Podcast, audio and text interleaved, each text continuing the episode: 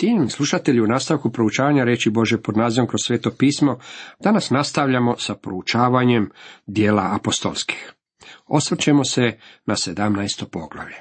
Tema ovom 17. poglavlju glasi nastavak drugog Pavlog misijskog putovanja.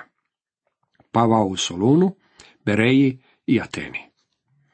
U ovome poglavlju nastavljamo putovanje s Pavlom na njegovom drugom misijskom putovanju.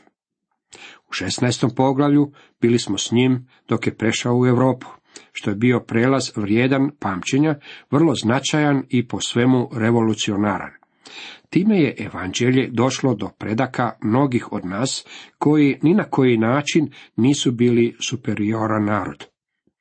U stvari, Bog izabire ono što je slabo u očima svijeta, kako bi svijetu dao na znanje da je sve to zbog njegove suverene milosti, a nikako zbog njihovih zasluga. Mi smo mu svi zahvalni zbog toga što je evanđelje poslao u Europu.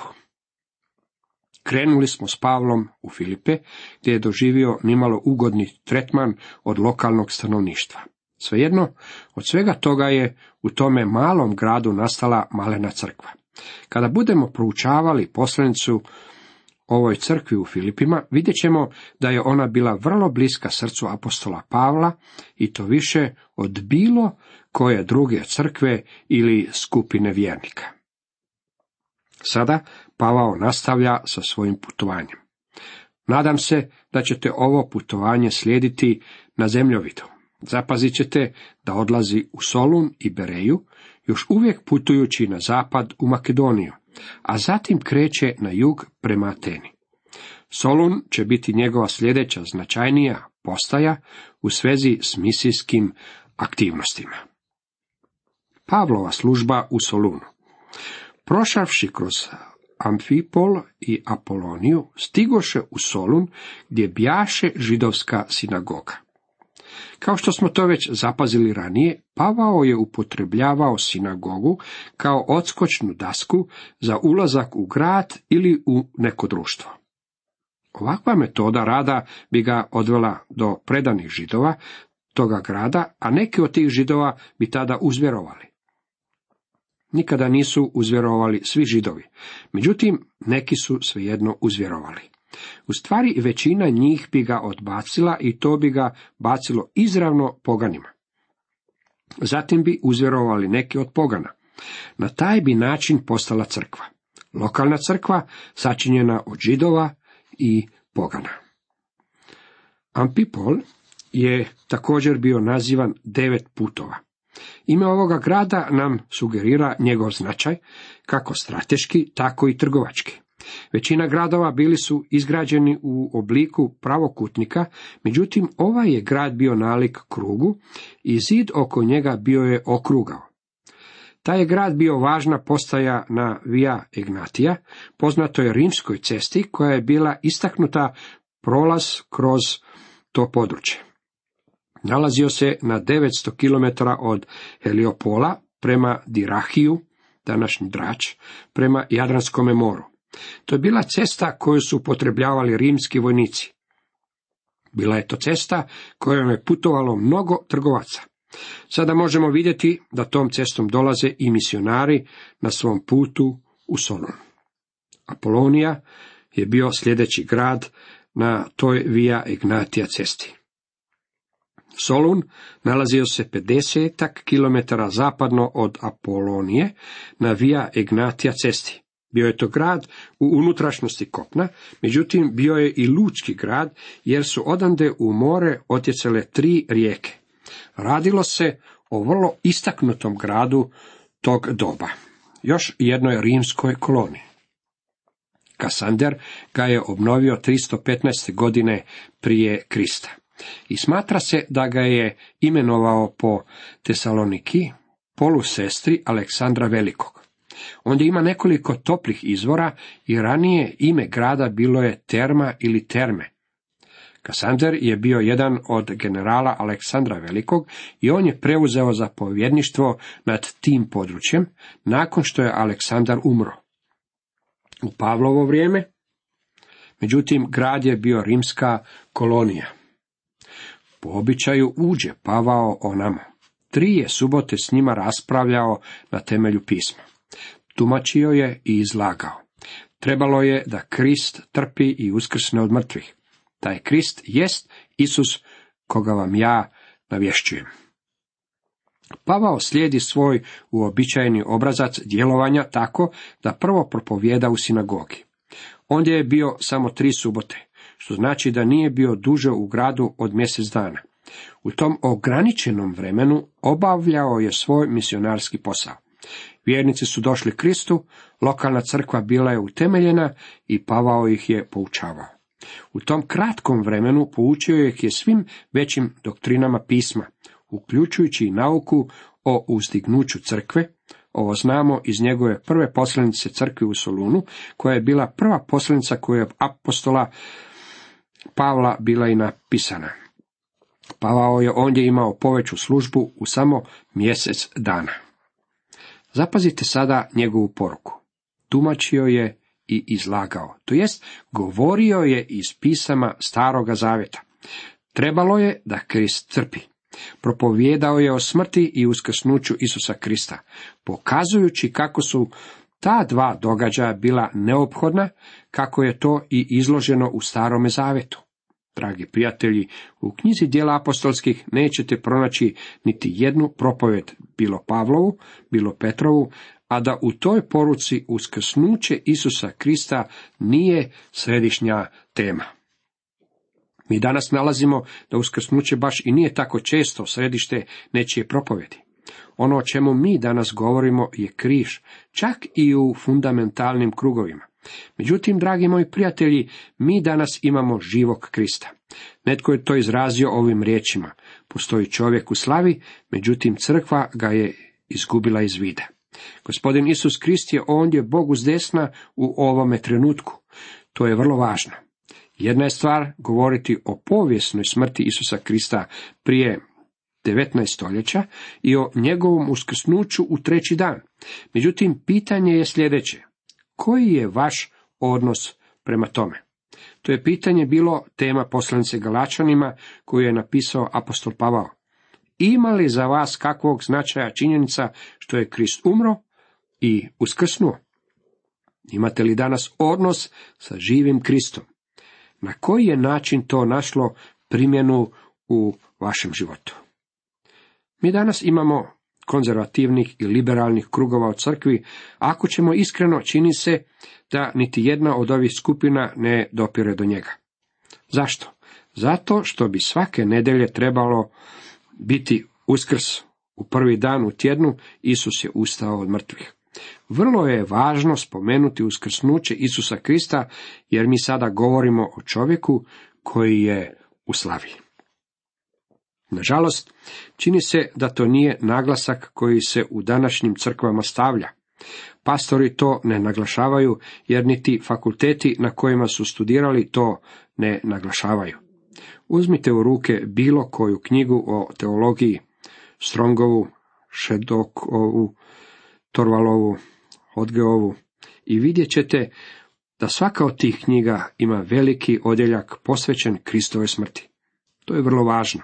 Hvala Bogu što o tome imaju veliki odjeljak. Međutim, imaju vrlo kratki odjeljak, svega nekoliko stranica o uskrsnuću. Ja sam mišljenja da su promašili temu. Mislim da su trebali napisati dugački odjeljak o Kristovom uskrsnuću. Ono je bilo temelj novozavetnog propovjedanja. Naglašavam ovo jer je to vrlo važno. Pavao je bio u Solunu samo tri subote i uskrsnuće Isusa Krista je bila poruka koju je propovjedao. Zapazite kako su ga ljudi primili. U četvrtom redku čitamo. Neki se od njih uvjeriše, pa se pridružiše Pavlu i Sili, tako i veliko mnoštvo bogobojaznih Grka i nemalo uglednih žena. Neki od njih su uzvjerovali. To se uvijek dešava kada iznosite Božju riječ. Neki od njih vjeruju. Također neki od ljudi žele vjerovati. Manjina vjeruje, većina to ne želi. Kada doktor Luka kaže nemalo uglednih žena, tada upotrebljava svoj uobičajeni oblik kojim želi reći da je veliki broj istaknutih žena došlo gospodinu. Kako je to divno. Petom redku dalje kaže. Židove na to spopade zavist, pa pridobiše neke opake uličnjake, potakoše ih i pobuniše grad, te nahrupiše u kuću Jasonovu, tražeći da se Pavao i Sila izvedu pred narod. Nažalost, također ima i ljudi koji su opaki uličnjaci i u našim crkvama danas. Kako ih ne nađuše, odvukoše Jasona i neke od braće pred gradske glavare vičući. Evo i ovdje onih koji pobuniše sav svijet. Nemojte ove riječi odbaciti kao govornički izraz pretjerivanja. Kada su rekli da su ovi ljudi pobunili cijeli svijet, to je u stvari ono što su i mislili. Kad je kršćanstvo prodrlo u staro rimsko carstvo, nastala je prava revolucija. Ono je imao veličanstveni učinak. Mi danas ne viđamo mnogo revolucije, osim u krivom smjeru. Šteta što ne može doći do velike revolucije u svezi s kretanjem Isusu Kristu i Bože riječi. Naša je zemlja zasićena licemjerjem. Pretvaramo se da smo kršćanski narod. Pretvaramo se da su nam državni vladari kršćani, da su nam svi političari kršćani, da su svi kršćani. Dragi moji prijatelji, mi smo jedan od najpoganskih naroda kojeg je ovaj svijet ikada upoznao. Kršćanstvo danas je u većini slučajeva samo pretvaranje. Moramo prepoznati da se moramo vratiti Božoj riječi i živome Kristu. Kako li je to samo važno? Od sedmog do devetog rijetka dalje čitamo. Jason ih je ugostio, svi oni rade protiv carskih odredaba, tvrde da postoji drugi kralj Isus. Time uzbuniše svjetinu i glavare koji su to čuli. Te oni od Jasona i ostalih uzeše jamčevinu, pa ih pustiše. Zapamtimo da je ovo bila rimska kolonija koja je funkcionirala po dekretima cara. Od Jasona uzeše jamčevinu. Znači da je trebao položiti novac kao garanciju. U nastavku Pavlova služba u Bereji. U desetom redku dalje čitamo. Braća su pak brže bolje noću odaslala Pavla i Silu u Bereju. Kad su stigli, odoše u židovsku sinagogu. Pomislili bismo da će sve ovo prigušiti Pavlov entuzijazam i da će ga jednostavno usporiti. To ga nije usporilo niti za milimetar i on nastavlja dalje. Odlazi u Bereju, a to je bio grad bliže obali. Ovi su židovi bili plemenitiji od solunskih. Primili su riječ sa svom spremnošću i danomice istraživali pisma da li je to tako. Ovi su ljudi bili razumni. Istraživali su pisma i zbog toga je nastala crkva u Bereji. Ne slušamo baš mnogo o toj crkvi. Zanimljivo je da su najsnažnije crkve nastale na područjima na kojima je progon bio najžešći. Jedna od nevolja danas je ta što crkva nije progonjena. U stvari, crkvu se uzima zdravo za gotovo. Prosječni kršćanin je samo osoba koju se uzima kao i svaku drugu. U prvome stoljeću nije bilo tako. 12. redak nastavlja, mnogi od njih stoga povjerovaše, a tako i nemalo uglednih grčkih žena i muževa.